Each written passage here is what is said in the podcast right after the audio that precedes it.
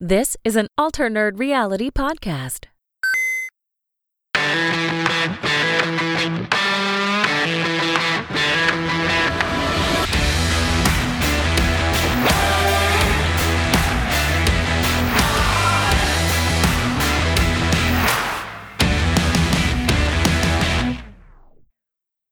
Welcome back, everyone, to the AFK Anonymous podcast. This is a game for people who, just like us, are completely addicted to the AFK Arena game, available on iOS and Google Play. I am one of your regular hosts, Chewburger84, and joining me, as usual, is Mr. Hebrew Hammer, now that he's back from his cruise. How are you?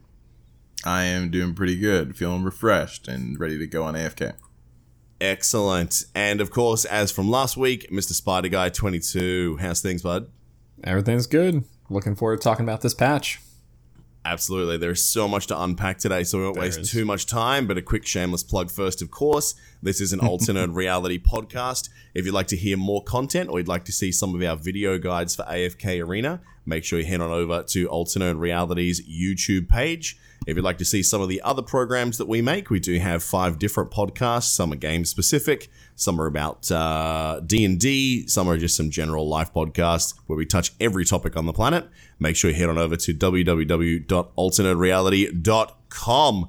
So, Spider, I'm going to throw to you. What did you get up to in the game this week? Yeah, so this week I really focused on my Graveborn, and I finally got over the 161 hump. It's made me very, very excited, and now I'm focusing on Shemira and getting her over the 200 hump. So nice. Yeah, it's been a good week. Very nice. I'd like to officially welcome you to the Dust Bottleneck. I'm sure you'll enjoy it here. Oh, I'm already feeling it. But that's good, because there is potentially a solution with an event coming up. True that. Absolutely. So which campaign chapter and King's Tower event are you up to now? Yeah, so King's Tower, I made a big spike. I really don't grind King's Tower too often, if I'm being honest. So it was pretty easy. I got up to like 210, 211, somewhere around there. And then with my Graveborn, they're all legendary. It's a pretty solid lineup. And they got up to, I think, 60-something.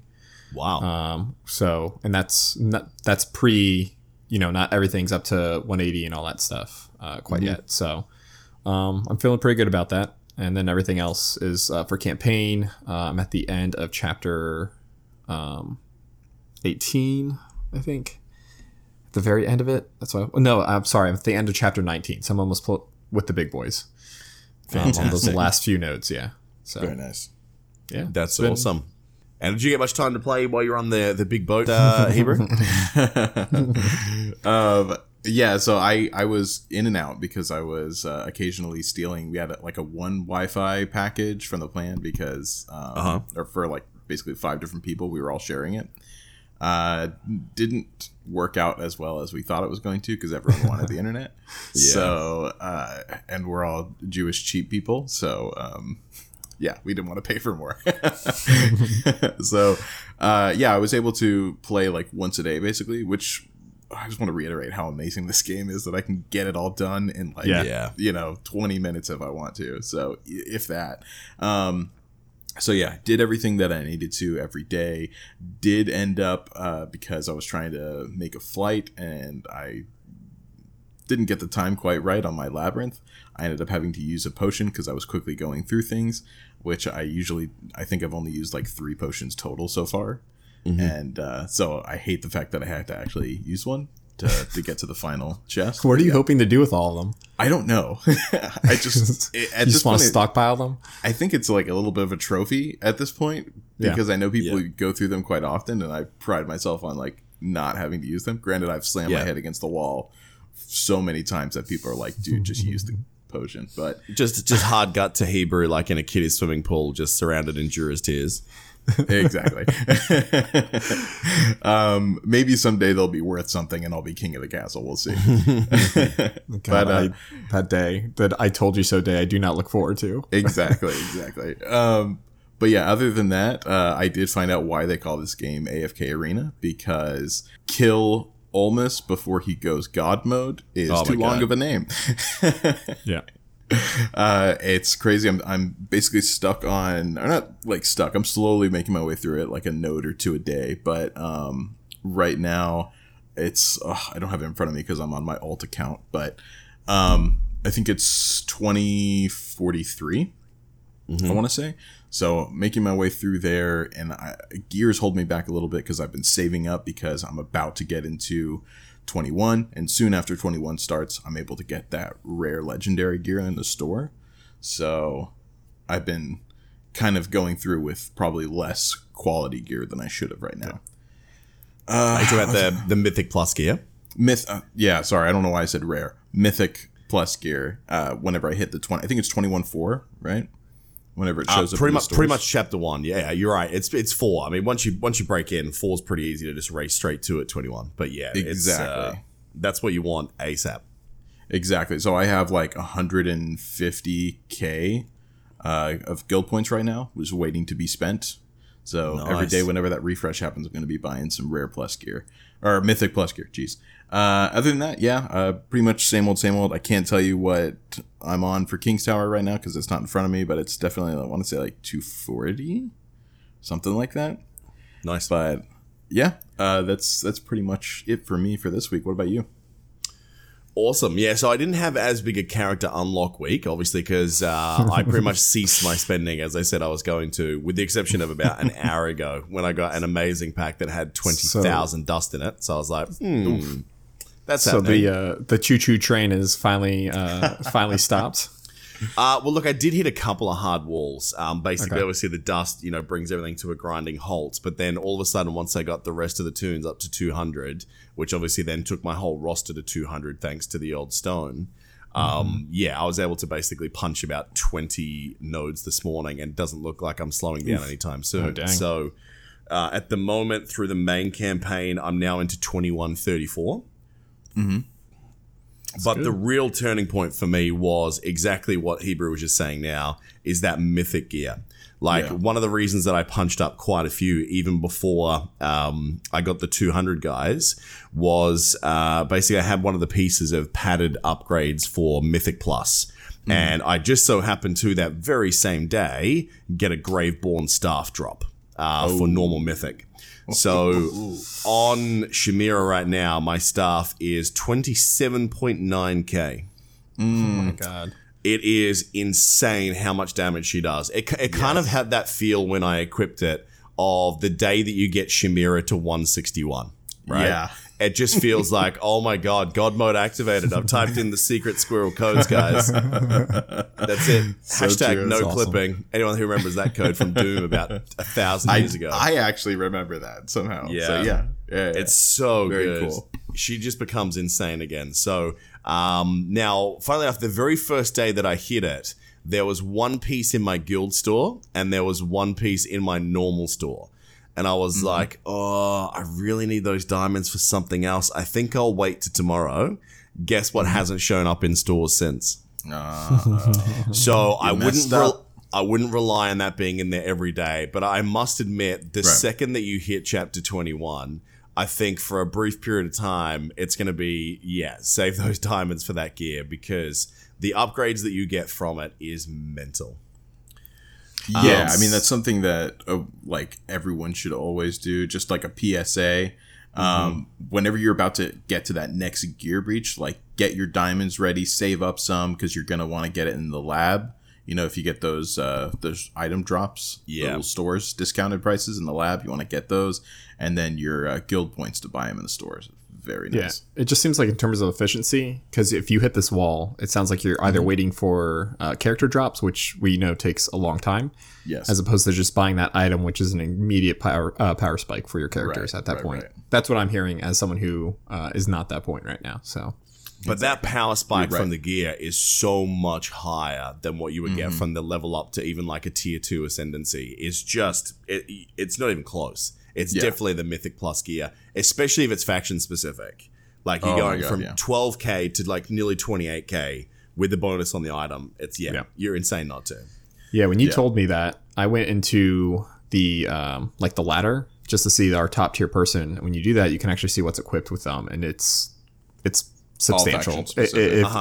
If it's all faction specific, but you can also see the items they equipped, which are the ones you're talking about, and it is massive stats. If people listening just go quickly look at it to see the difference it makes. Yeah, Yeah. Well, the good news is in the just over a week that I've been at 21, I've gotten 4 of those dropped just from AFK chests. So that's the really, really good news. That's I don't know whether it's just the luck of the Irish, so to speak, or whether that's the way it is. But yeah, I got my 4th one about 20 minutes ago. I haven't allocated it yet, but I think it's been 2 agility characters, so leather, and then 2 of the intelligence characters ones. So yeah, it's definitely feeling like I've got more to farm now. Like I don't feel like I'm as bottlenecked, although it is still about dust, let's face it. So yeah, definitely. To summarize, I'm at 2134 in the normal campaign, and then I am on King's Tower. I'm at 244. Very nice. Nice. Yeah, so we're getting there slowly. But look, it's a big news week, so we better move on. So, Spider, tell us what is happening in the news this week.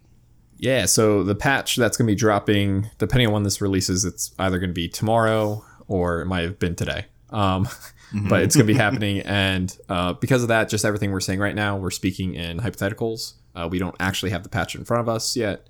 Just disclaimer on all that. But overall, there's a new event coming. There's some new characters. There's a little bit of reworking characters, and we'll quickly go through that. So I'll start with the small stuff first. There's a lot of minor updates to like visual stuff, including new skins in the game, which is kind of cool for characters who are legend, and they look substantial, like they look cool. But it's a minor thing. It's all visual. A little bit of optimization in terms of some interfaces that you guys might notice. Once again, minor. Gonna move on. And then the big things are the hero balances, and 2 characters have reworks for their effects that we don't know yet, which are Belinda and Isabella. So I don't know if they're buff or nerfs, but we can go to Lucius, and that is definitely I perceive it as a buff in my mind. It's absolutely a buff. The super short version of it is when he tosses up his blessed shield ability, it gives him some protection. And it's also going to reduce the damage a little more. But then if you paid attention to when before this patch was, there's like a short second between that and the his ultimate, his divine shield, where he gives everyone the bubble, that he could be killed. And it was always frustrating just trying to go through that. And now he can chain those 2 things back to back. I think that's the biggest important thing there. Well, yeah, I mean, one of the biggest things, and this was like memed all over the place, was that with Lucius before, if he got stuck on that ability, like your ult is just sitting there waiting to go, and obviously you want him to get that off as soon as possible. So there were so many memes of like the kid with the stick, like with Lucius, and saying like do something because he wasn't able to switch off. But now as soon as his ult is ready, it'll switch off that animation and that ability and go straight to the ult, which is beautiful. Yeah, so I can't wait to have that happen. If you think about why Brutus is so valued, it's because even though he kind of melts pretty fast, he gets those couple of frames of essentially invulnerability. Yeah, in my eyes, this is no different now. It's just a different way of doing it. You know, I mean, you can still melt Lucius where you can't melt Brutus, but it's still that nice couple seconds of AOE mitigation. Yeah. Plus, if you combine that with his signature item, once again, there's a little bit of a debuff removal. Or true. A buff removal coming off of that. Very true. Yeah, but next up is, I think Sophia is the next one that's notable to go over. When she does her Kamehameha move and throws the falling sun. If she died before, it wouldn't go off. Now it does. So just a little bit of extra damage coming out from a Mauler, which with these new characters coming out, might need a second look in terms of how viable they are late game. I agree. You're looking at new comps now. It's going to be good. I agree. Virk, once again, got a little bit of a rework so that when he is poisoned, vial goes out. It doesn't just sit there. If a character dies, it instantly goes off to trigger. And Thoran got another little rework. I mean, everything else is minor. There's some Elijah and Layla got her. The ultimate was sped up a little bit as well, which is a big deal. And I think that's it. I mean, those are all the main characters. Like I said, just take a second to look at Belinda and Isabella and see what it looks like. We'll probably cover it next week, but they might have some use right away. And we'll dig into that more. Yeah, I will also say for Thoran, as you mentioned, like his ult ability, whenever he charges up the thing, that was so annoying whenever there was no one around him and he would just use it. So I'm really glad that now whenever he's only able to use it whenever there's targets around him within attack range. That's a big change for me because I actually use Thoran a decent bit. Yeah. So with all that being said, I think the other major thing that's coming with this patch is a new event. And I think currently is scheduled to be released on the 22nd of August. And in order to take part in this event, it's going to be, you need to have cleared 820. And the point of this event, it's called the Champions of Aspira. And it's basically a dust event. It's no different than the Regal Rewards, but with dust. So you're going to have to potentially pay a little bit, but you will get free dust. Yes. And it will last something like 40 days. So it's just another way to, at the end of the day, if you don't think the event is worth it, you're still getting a decent amount of dust, which you're hearing everyone on this podcast saying, we're hitting that bottle cap. Yes. And then if you decide to pay into the system, which is $25, and we can talk about if we think that's good pricing or not, you are essentially getting chests for a certain amount of time to get more dust, which I think is a big deal because that essentially scales to where you're at, which is very nice. So I guess with all that being said, I don't know. You get the rewards by doing Labyrinth, and you have to slay a very specific enemy called Kane. So I don't know who Kane is yet, or what's his deal, or his abilities. How hard he is. Yeah. So all this, we're hesitant about it. But all I know is that Rosaline's coming with me to battle.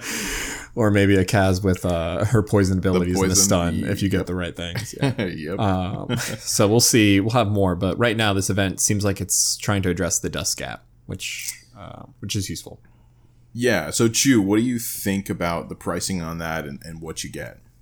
Yeah. So, given the numbers that you guys were talking about before, that potentially $25 gets you another, did you say it was approximately another 20,000 dust?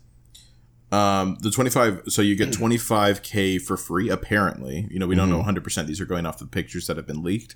We get 25K apparently for free. And then if you sign up, pay the $25, you end up getting 5,500 diamonds. And then around where your level is, so let's say around the cap for easy math, you're going to get around 25K in the 8-hour chests for dust.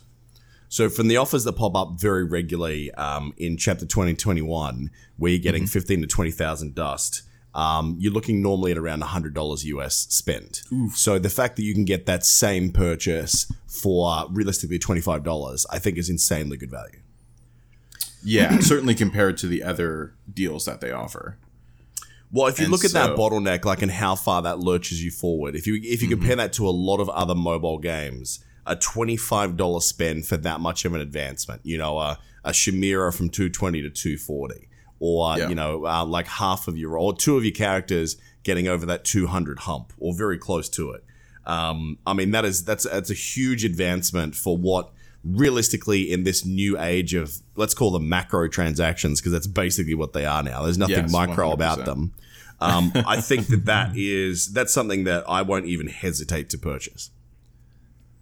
Yeah, I would just say that there's some caution to be involved, because I think it's a good deal too, and I think it's a good option. And I really like that you get the 25, from what it looks like, the 25K free. So that's going to be really nice. I'm interested to see what happens there. But I will say, if you're new, you're not going to hit that big bottleneck of dust that we're talking about until like the late game.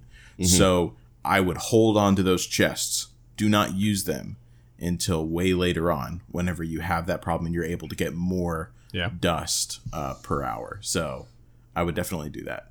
My opinion on it, I think it's a good deal for people that are stuck in the dust and are willing to spend. If not, look at it this way: you get 25K dust free, and trust me, that's a lot. Yeah. What about you, Spider? I'm torn because when you start looking at how, and like, maybe it's just my point of view on this, but you have all these different offers in the late game, and they're all roughly priced at $25, and they all have some type of value. Between the Regal Rewards, now this, sometimes when you go through the faction towers, you get stuff or clear chapter. Like, they're all really solid deals. And I feel like once you hit that point, if you pump money into the game, you hit the next, like, I guess, deal that's asking for the same amount of money. And I was telling the guys this earlier, I don't like how, like, I'm purposely stalling on so many faction towers because I know the next one's going to give me a $25 deal, and I don't want to, like, pass up that opportunity. So, well, they're not always $25. Just a quick FYI too. Like, there's some really good value ones at $25, but the real, like, game-changing, get ready to jump like 20 campaign nodes. They're more like 100. Yeah, I would not personally do that, but 25, like 15, 25 is my personal price range. Like I can justify that. Yeah. So it's really difficult for me right now to look at all these deals and be like, what do I want versus what do I need? Yeah. Like what's the most impact? And like right now I'm looking at this, I'm like, oh, this is pretty big. Yeah. Right. But part of me wants characters and all this other stuff, which is the normal Regal Rewards. So yeah, I mean, I'm thrilled with it. I'm gonna wait to see how tough Kane is. Yeah, it's a good idea. Do you think it's going to be harder than Riz? Yes, I think so.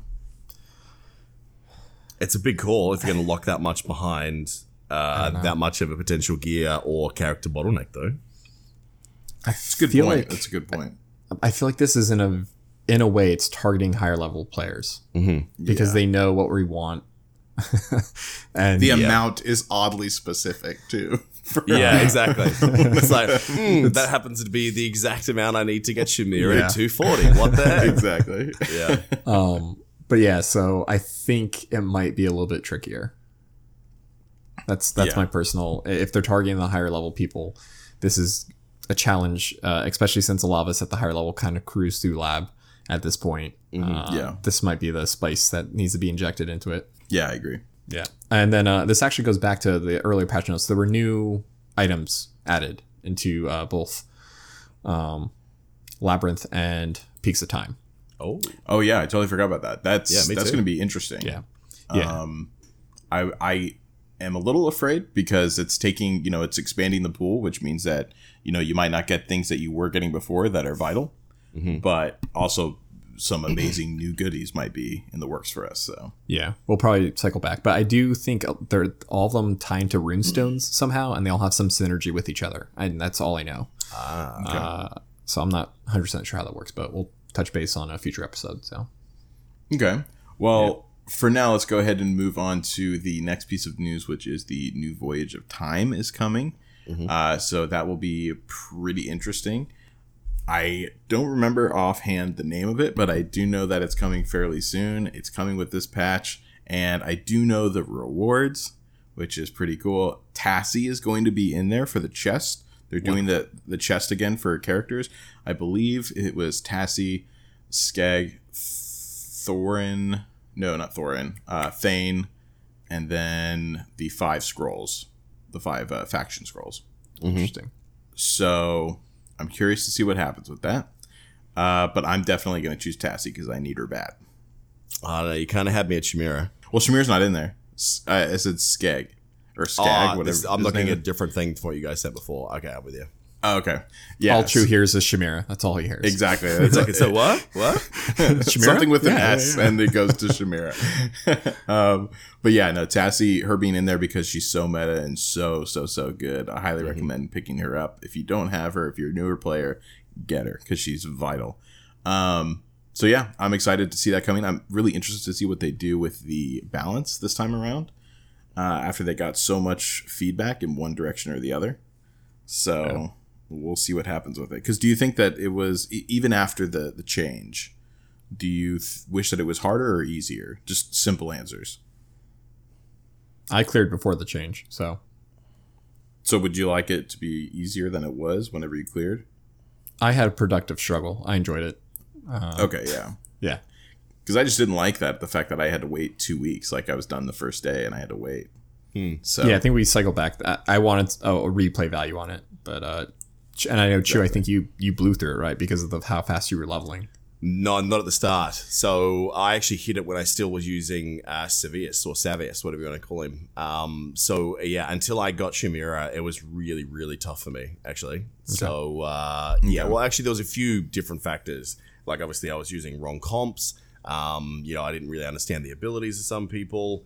And then, of course, having the carry always 20 levels to 40 levels above everyone else, like all that sort of stuff. I just hadn't really figured out yet. So it probably was much, much, much easier to do. And then, of course, it was the luck of the items too. I remember thinking the first couple of runs that I did, looking back, it was pretty garbage and a lot of bad luck. Whereas the last run was like, I don't think there is a more perfect setup than what I had at the time.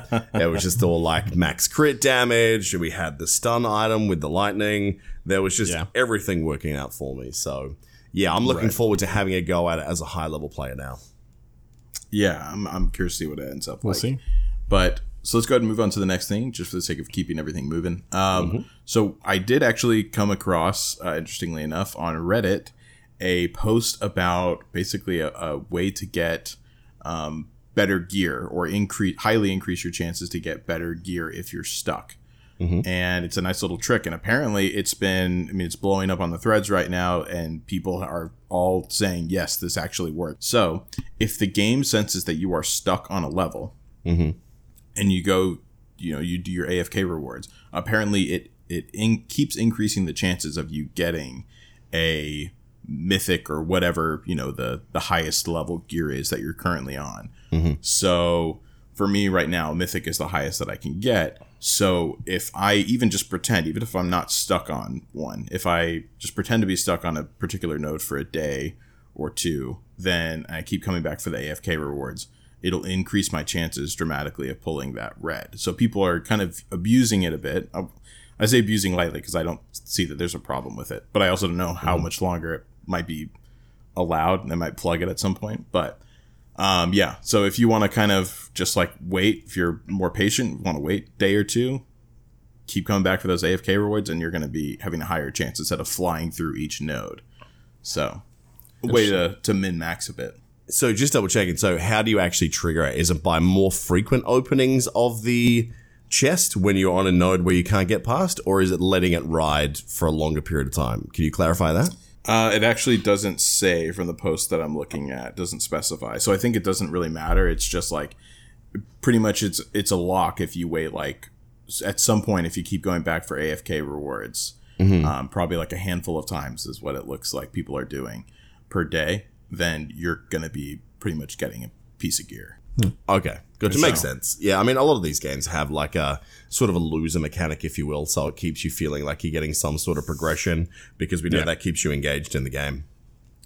Exactly. And just so like you know that... Yeah. Sorry, I was just going to mention this came from AFK Guides, afk.guides. It wasn't my find, it was theirs. So, giving credit. Go ahead. Sure. I was going to say, it kind of feels like it feeds into their business model because theirs is a little bit different where... like we've been talking about, like they want to sort of get you by the sounds of it. This is their monetization model. They want to get you to that next threshold where a new deal comes out. And they've got that time pressure of, you've only got 2 hours, man. This deal is tremendous. If you don't buy it, it's gone forever. So true. Yeah. So, I mean, it's quite clever by them, but I don't hate it either. Like, I mean, in a lot of other games we play, you can spend money and there's guaranteed no progress, where this is kind of the opposite. Yeah. It gives you so much progress that it's like, you've got guys like Spider, who I think is actually making the very, very solid choice of going, you know what, I've spent my pocket money this month. I'm going to wait on King's Tower because I know if I go to that next thing, there's going to be something I want to buy, and it's going to shoot my game forward so much. And you're not losing progress in doing what you're doing right now either, because all of your AFK Arena rewards are still coming. The only thing that you wouldn't be getting, of course, is something like Mythic Plus gear if you're on 21 already. That's really the only thing. Right. Yeah. It's a pro, obviously if you bought it right away, you get the progression right away, which long term would have bigger impacts. But at this point, I just feel like I'm getting minor increases like every 4 or 5 chapters. So I'm just going to wait. Well, and obviously a divorce is significantly more expensive when your wife finds your bank statement if you did 2 in the 1 month, right? I already gave her the warning this month. I was like, listen, I might have overspent a little. I'm sorry. Yeah. She listened to the podcast. She's like, God damn it, Chewburger. All right, well that's it for the news topic, so I guess now we're going to go ahead and talk about the cool, interesting stuff, which is the characters that are going to be coming in. One of them we will be doing this week, and then the next one we will be doing next week. So this one's going to be Antandra? Mm-hmm. Antandra? Yeah. Wait, we haven't figured out quite what. Well, I think Antandra sounds way sexier because, like, Antandra, it sounds much more exotic if you ask me. Whereas Antandra sounds too Australian for my liking. Yeah, Spider said it kind of sounds like a old like Southern name, like Antandra. That's it. So over from my neck of the woods. So nice. But yeah, let's go ahead and talk about her a little bit. So let's kick it off with the lore, just a little summary of the lore. So Spider, you know that's you. Oh, you know it. Yeah. So we managed to pull it up thanks to AFKArena.net, and basically, so she is like this. In Mauler society, they have these temples, and they take the young. And most of the young die within the first year. They don't pass because they're not strong enough to survive their training to be these temple guards. And those who survive go into like this induction program of like being these elite warriors. And she was one of them. And basically during this time, they like beat out like any sense of compassion. And you're just like this stoic kind of type zealot for the temple. And in her case, during her last trial, she was out, and they kind of came upon like this youngling who was out in the desert and like clearly weak and dying, and all of them walked by and she didn't. So she was like, "What's wrong with you dudes?" And she ended up taking out her captain in a one-on-one duel and killing him. Yeah, she didn't kill any of the other people in her patrol, and they all just sat and watched. And then basically all the elders like, "Get out, you're exiled." But her patrol that was left ended up taking care of the girl. And that girl then went to the temple to train, and that's the last thing she saw. She was like walking away from it. So she's like an exile, like this awesome warrior that was exiled and has some sense of compassion as opposed to the other Maulers normally.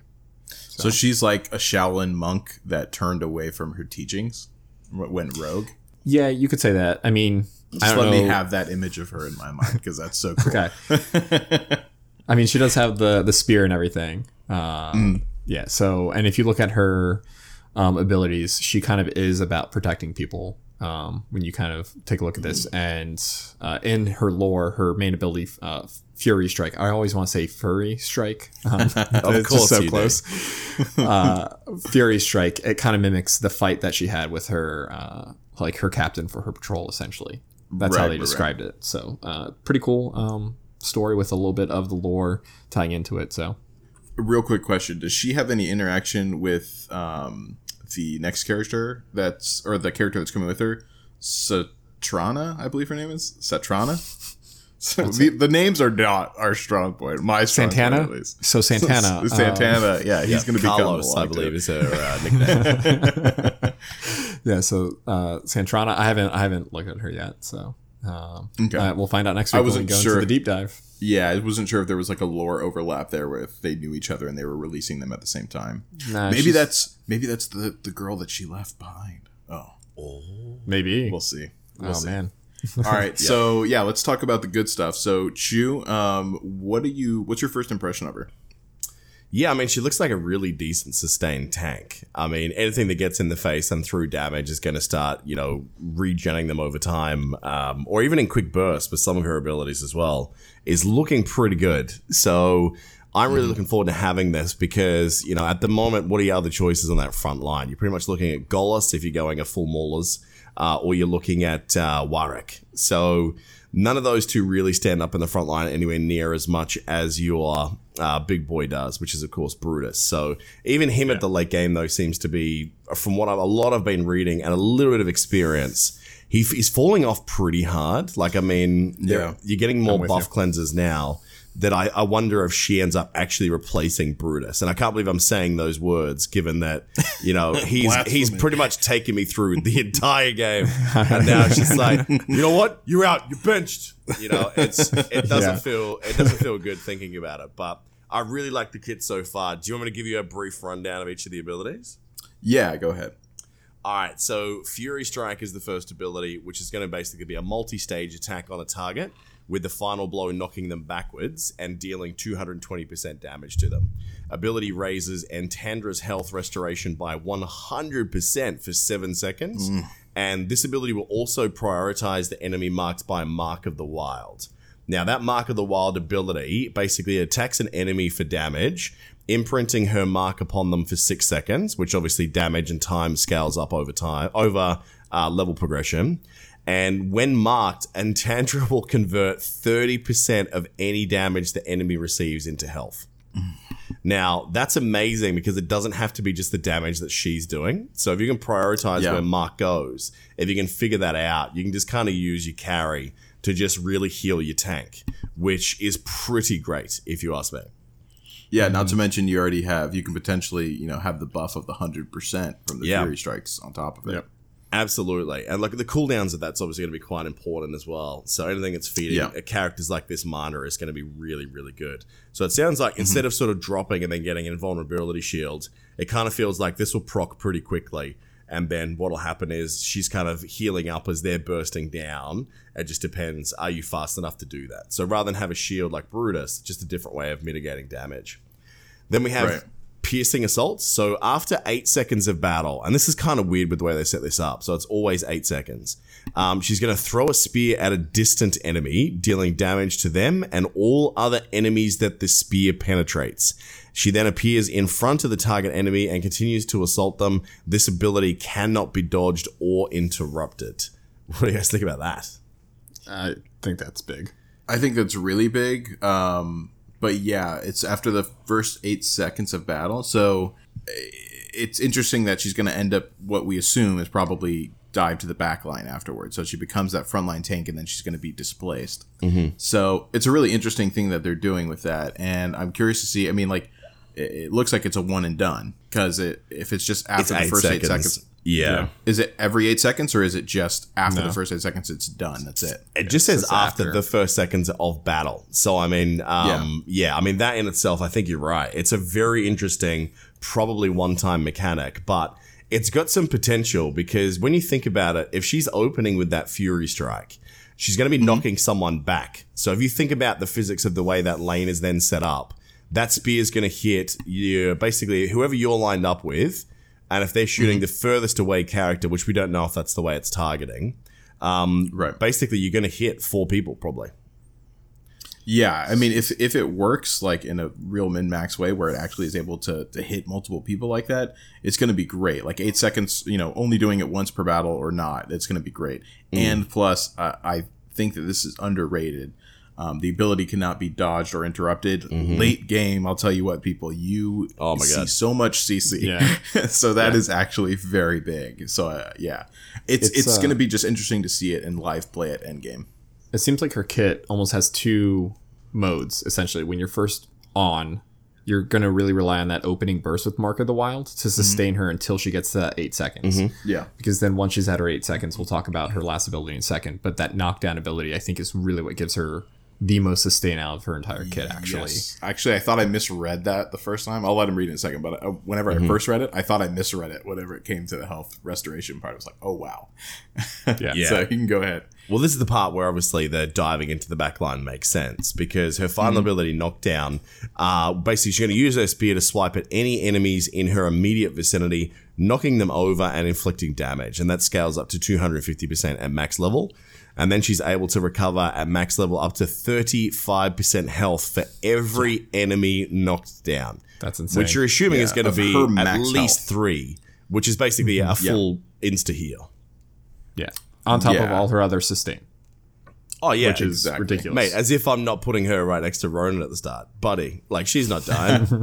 I knew that you were going to find a way to weasel Ronan into this combat. Wait, tell me how that doesn't make sense. I mean, it's, no. I fully support Rowan being in the comp. Yeah, listen, but I think Rowan's actually an honorary Mauler. He's basically a duck boy. So just toss him in. It's fine. He's a furry enthusiast. He hasn't quite got the costume yet. He just got a duck.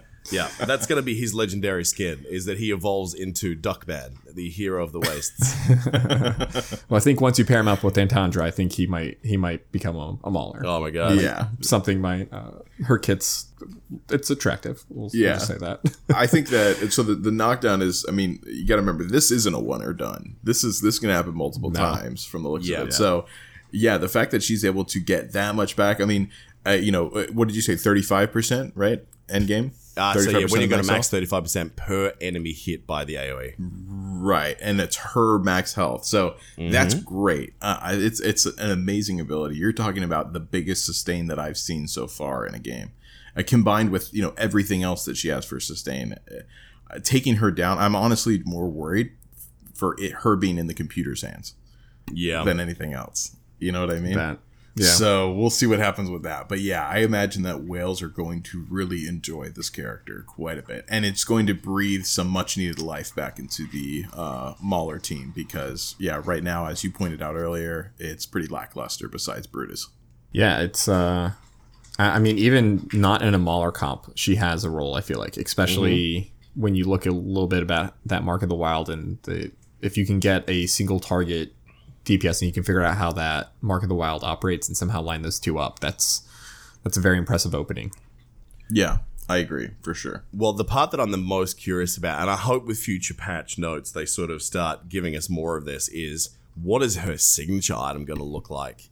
Like, yeah. You know, if she has some sort of like crazy scaling with like healing and damage, or I don't know what the answer is, but you know, there's so much you could do with this signature item that could really make her kit blow up even further if you wanted to.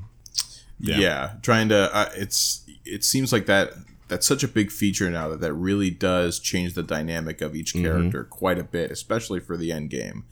It can really make or break a character. I've seen some pretty phenomenal switches on what's meta and what's not because of those items. So I'm glad that they did that, but I'm at the same time, I'm very interested to see what it comes out being for her item. Absolutely. But that's one of the beautiful things about it now for the end game is that there is so much that you can swap in and swap out, but with the limited currency that you do get through, obviously, the signature items, it's going to be a long time. So you don't want to make a mistake and just test something out at the moment until that income stream starts to increase. Yeah, I agree. If you were to kind of like spitball some theory crafting comps to go around her, like a support or like someone to line up with her off the top of your heads, what are you guys thinking? Well, I already know that Shu is thinking Rowan. Yep. Which is legit. I mean, that's a very good idea. Well, yes and no. Like at the start, yes, because it gets her going.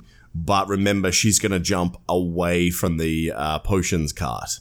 So for the second half of the fight, it's very likely that she won't really get any benefits from him in that sense. However, if she does dive the back line and he starts throwing coins around her, it does increase the chances of getting a stun off.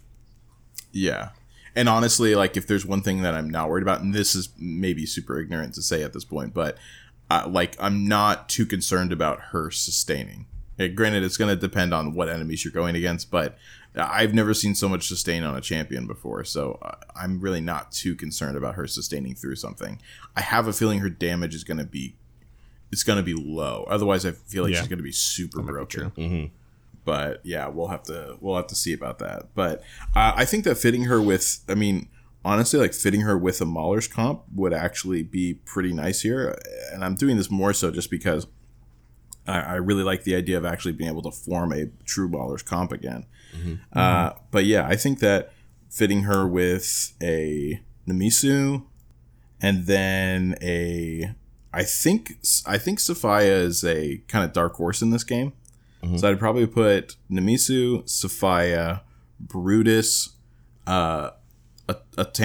Wait, is that her name? I already forgot her name. Antandra. There we go. And then probably a Virk. I think that actually you'd have a pretty mean comp there. Interesting. So yeah, I'm wondering if Kassos has a role to play with her with the life leech. Just to, it depends on if she does have a lower attack and we are finding she has some sustain issues. That life leech might be really important to tip her over the edge. And then I'm wondering if another person to kind of just get up in the front line is Warwick.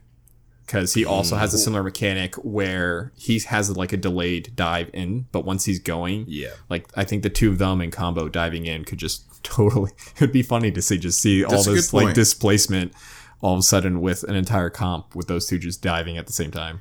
With that comp that I said, I don't know if I'd want to work because he would pull champions closer to my backline, which I don't want because my backline in that comp that I gave, my backline's very fragile. But they'd be dishing out a bunch of damage. But Warwick has surprised me recently. Mm-hmm. He is actually quite a monster. Granted, I've seen him more so in the hands of the AI, but I've also seen him a lot in the Champions Arena. Mm-hmm. You know, the big time PvP arena that'll never be in my entire life. Mm-hmm. I've seen him a lot in there, and he's actually pretty mean. So I'm pretty interested to see what he would do in that comp too. So have you seen Warwick and Kassos' signature items? I've not looked at them. Oh my god, Kassos is so dirty. Yeah, Kassos is dirty. Insane. Really? He throws the axes, but then he has a higher chance as you get further and further. Right. He catches it and immediately throws them again. That's right. Your screen looks like an NBA game all of a sudden. He's just dunking on everyone left and right. Yeah. It is amazing. Yeah. Oh, that's great. It. And he just yells Kobe just before he does it. Yeah. If you listen very closely. Yeah, exactly. That's what he's yelling in the air. Kobe. But Warwick is nothing to sneeze at either. So yeah, I remember reading this a little while ago. It's nuts. So the basic, before you get anything into it, he basically is going to whenever he does Carnal Rage, he's going to recover 3% health over 15 seconds. But when you go a little bit further at max level, what's going to happen is his Carnal Rage buff is going to stack every 2 seconds, right? Once the effects can no longer be stacked, his attack rating will be increased by an additional 0.7% per second, right? And on top of that, he is streaming in 5% of his max health every second. Oh, God. Like, so once that train gets running, oh, my God, now he just becomes an unstoppable machine. Like, you need to shut him down early or it is going to be over. He's going to run through you. You know what? I wonder if you put him in the back line then with Sophia, who gives the defense buff for that first, however, 8 seconds. That might be enough to really get him going. That's a good point. And you combine that with everything else, all of a sudden you just have these Maulers just rushing forward after the first couple seconds of battle. The sound of this is a very scary team coming at you. I mean, this is all theory. Yeah. And it sounds awesome in theory. I didn't think I'd ever get, like, deliberately want to line, like, a Warwick up against an Arden, just so he deliberately slows him down in the back line to give him time to just come in and just punch holes through things. Yeah, you're right. Yeah. So there's all sorts of madness I think you're going to be able to do with this new team. And I think that, Maulers are about to get real hot up in her. But I think you're going to see that, by all accounts reading this, I think Brutus' time may be getting close to done as the primary sort of tank carry. Yeah, it certainly does seem like he has that kind of fall off point. You know, I can't say it because I'm just not there, but I'm seeing it. As well as you are, from what it seems like. He gets hit immediately, and he gets brought down to nothing, so his immunity starts very quickly at the beginning, and then there are so many cleanses now, they're getting more and more prominent with incoming characters that, it's getting a little troublesome. Yeah, absolutely. So we'll see. I mean, especially with next week's character, because we haven't really looked at that, so it'll be interesting after we actually see how these characters play out, what the reality is, especially when we look at Santrana and what she does. Yeah, about Carlos. Carlos.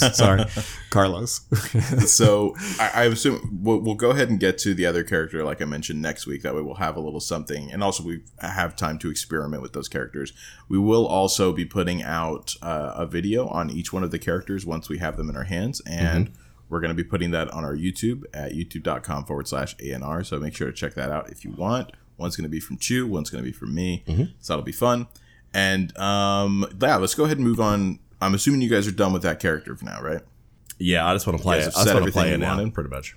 Yeah. But let's go ahead and just move on to this last thing, which is just the community part, which, you know, every week, as we mentioned before, there's a suggestion thread in the official AFK Arena Discord, and the devs respond to the 10 highest voted suggestions. So we like to take, you know, 1 to 3 or so of the highest voted ones that are most interesting. And this week there was really only one of like big note that I'd like to mention.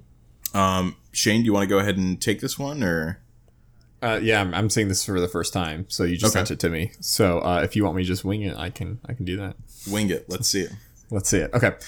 So the suggestion is they want to see a multiplayer dungeon feature that basically you would work with a friend or your guild. And within that dungeon, there would potentially be like a boss fight, and each player would help out in some way and give relevant rewards. And it seems like it's intended to be random, if I'm understanding this correcly. And then once you stumble upon it, you would invite people to it. Right.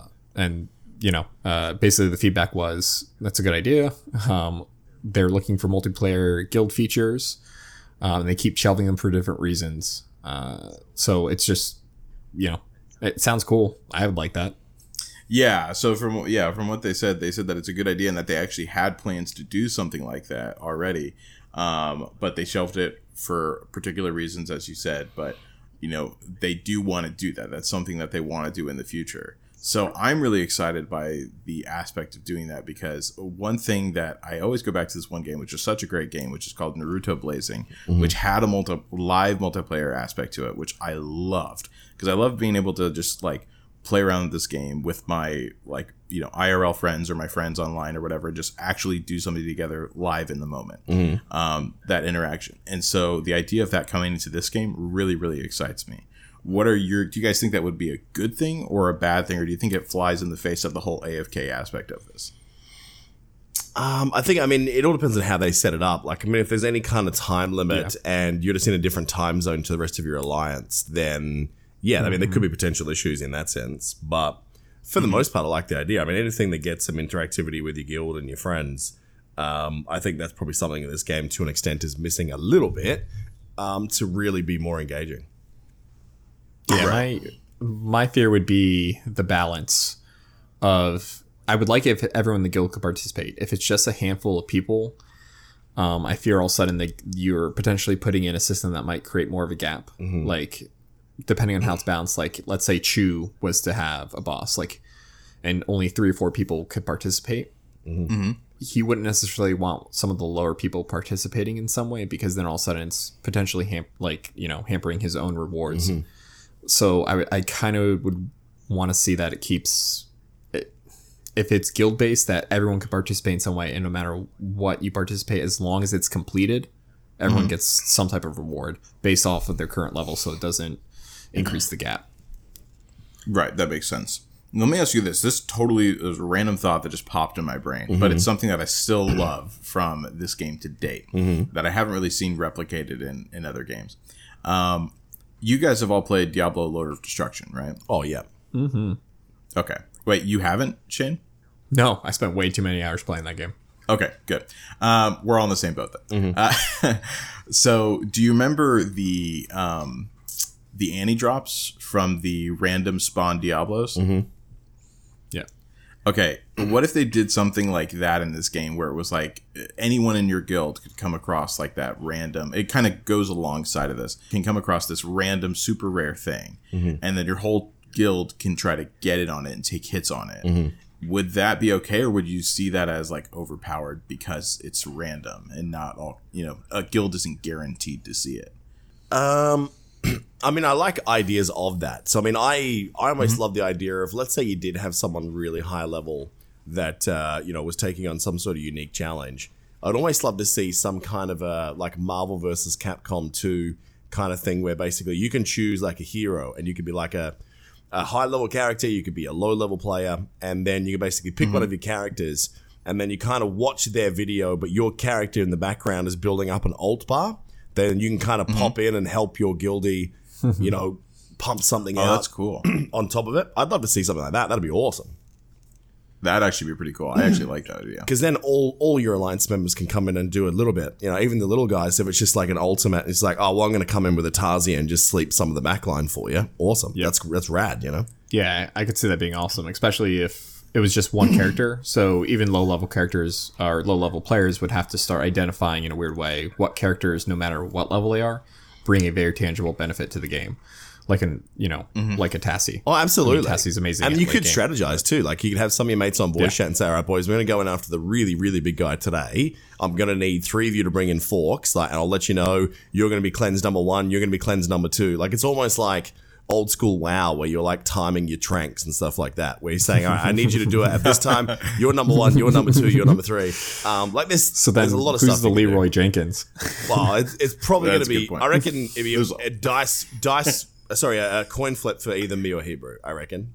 Yeah, I would probably bet you're right. 100%. But yeah, no, that's actually really good. You know what? I think we solved this problem. I think that would be amazing. Totally. Armchair development. I don't know why they didn't come directly to us, frankly. Right? Yeah. I am going to actually suggest that in the suggestion thread this week. And so anyone listening right now, go upvote that so we can get some dev feedback on that one directly, because that's a really good idea. I like that. Yeah. And I'll gladly take diamonds as royalty, guys. It's fine. Like, just... We'll talk to them about that. Yeah. But yeah, okay. So I think that's pretty much it for the community part. So I'll go ahead and pass it back to you, Chew. Yeah, so I mean, it's a hell of a week for news. Like, I'm really excited by a lot of these. I'm looking forward to hitting Voyage again for sure. Both the new brawlers look amazing. So I think we're really heading in a good direction. Obviously, now it's just about getting our hands on these characters. So, yeah. So if you had to flip a coin at this stage, boys, who are you looking forward to the most? Our Flameweaver new friend that's coming next week, or Antandra, who's going to be here this week? I would have to say Antandra, just because I think she fills a hole in the Mauler team right now. Mm-hmm. And the other one, I think Sophia still, because the other one's a mage, if I remember correctly. And she, like, Sophia's already there. She does actually do a lot of damage if she's played appropriately. Mm-hmm. So I think that that's kind of already there. So I would bank more on it, on Antandra. I'd put her on my wish list over the other one. How about that? Yeah, what about you, Shane? I personally really appreciate, like, whenever I play a MOBA or any type of game like that, WoW, I always play tanks, and I really like bruisers in particular. Mm-hmm. So she definitely, if her damage is high enough, definitely fits that that archetype I like.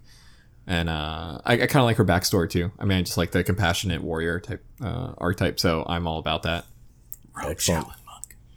just a Ronin character. That's what you want. It's the old samurai Ronin. That's exactly what I want. Wandering in the desert. Exactly. Uh-huh. All right. So that's pretty much. What about you, Chew? I think at the moment it is going to be Antandra for sure. Just because, I see a lot of benefits there, and anything you can do to kind of keep them focused away from the back line, that's further away from my Shemira, which is exactly where they need to be. So there's a lot I like about this. We just got to keep your baby safe.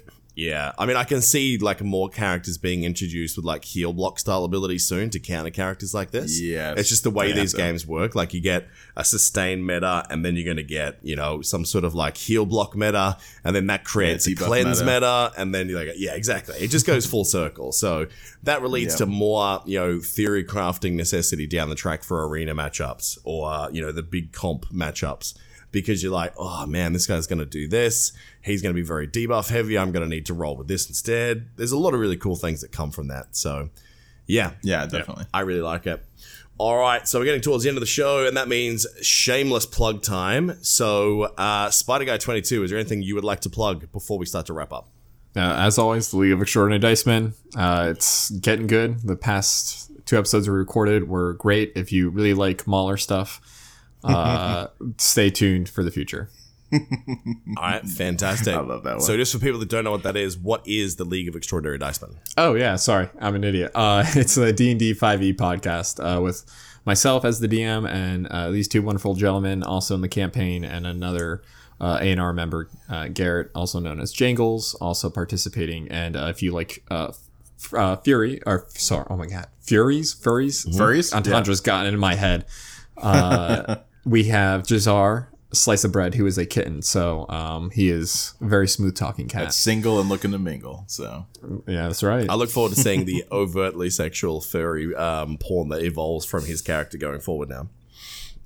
Oh, my God. With this going to be because you know that Garrett's going to love that. Yeah, exactly. Yeah, he's going to hang it up on his wall, or probably even creepier, on his ceiling. I can already see it. He's like looking out over a ledge, just peeing out on something with a thumbs up and like this like little devilish wink. Oh, exactly. So much pee. Oh, yeah. People are going to listen to have to figure out what that means. Very good. I know. All right, Mr. Hebrew Hammer, what about yourself? So everyone, do not forget to check out Porn and Politics, which is our social commentary podcast. I'm blanking on. Oh, we have no safe words. That's our tag. I blanked on the tag of our show. So yeah, by that meaning, just nothing's off limits to talk about. So we talk about everything and anything, and that's on releases every Saturday. So make sure to check that out. You can find it anywhere where you can find any kind of podcast. Absolutely. And obviously, if you want to see the full range of our podcast and shows, make sure you head on over to alternatereality.com. Make sure everyone keeps an eye out on Alternate Reality's YouTube page as well, because there will be a lot of AFK Arena videos coming out every single week. If you want to support this show, one of the best things you can do to help us right now, if you did enjoy your time and you think we're worth a 5-star review, head on over to Apple Podcasts and leave us a 5-star review. Where we can, we'll try and read out some of those on air just to show a little bit of love back to you guys that help us, because obviously the further up the charts we go, the more people that are going to find this podcast. And hey, share it with your Discord. Share it with a friend. You got someone new to the game, make sure you let them know that Alternate Reality and AFK Anonymous is where they're going to get all the hot tips and furry goodness. So, SpiderGuy22, thanks for your time this week. Yeah, thanks. I'll see you guys next week. And Mr. Hebrew Hammer, thank you, mate. No worries. Can't wait to come back. All right. So, again, I'm in Chewburger84. We'll see you guys next week. But until then, remember, all praise be to Lord Dreef.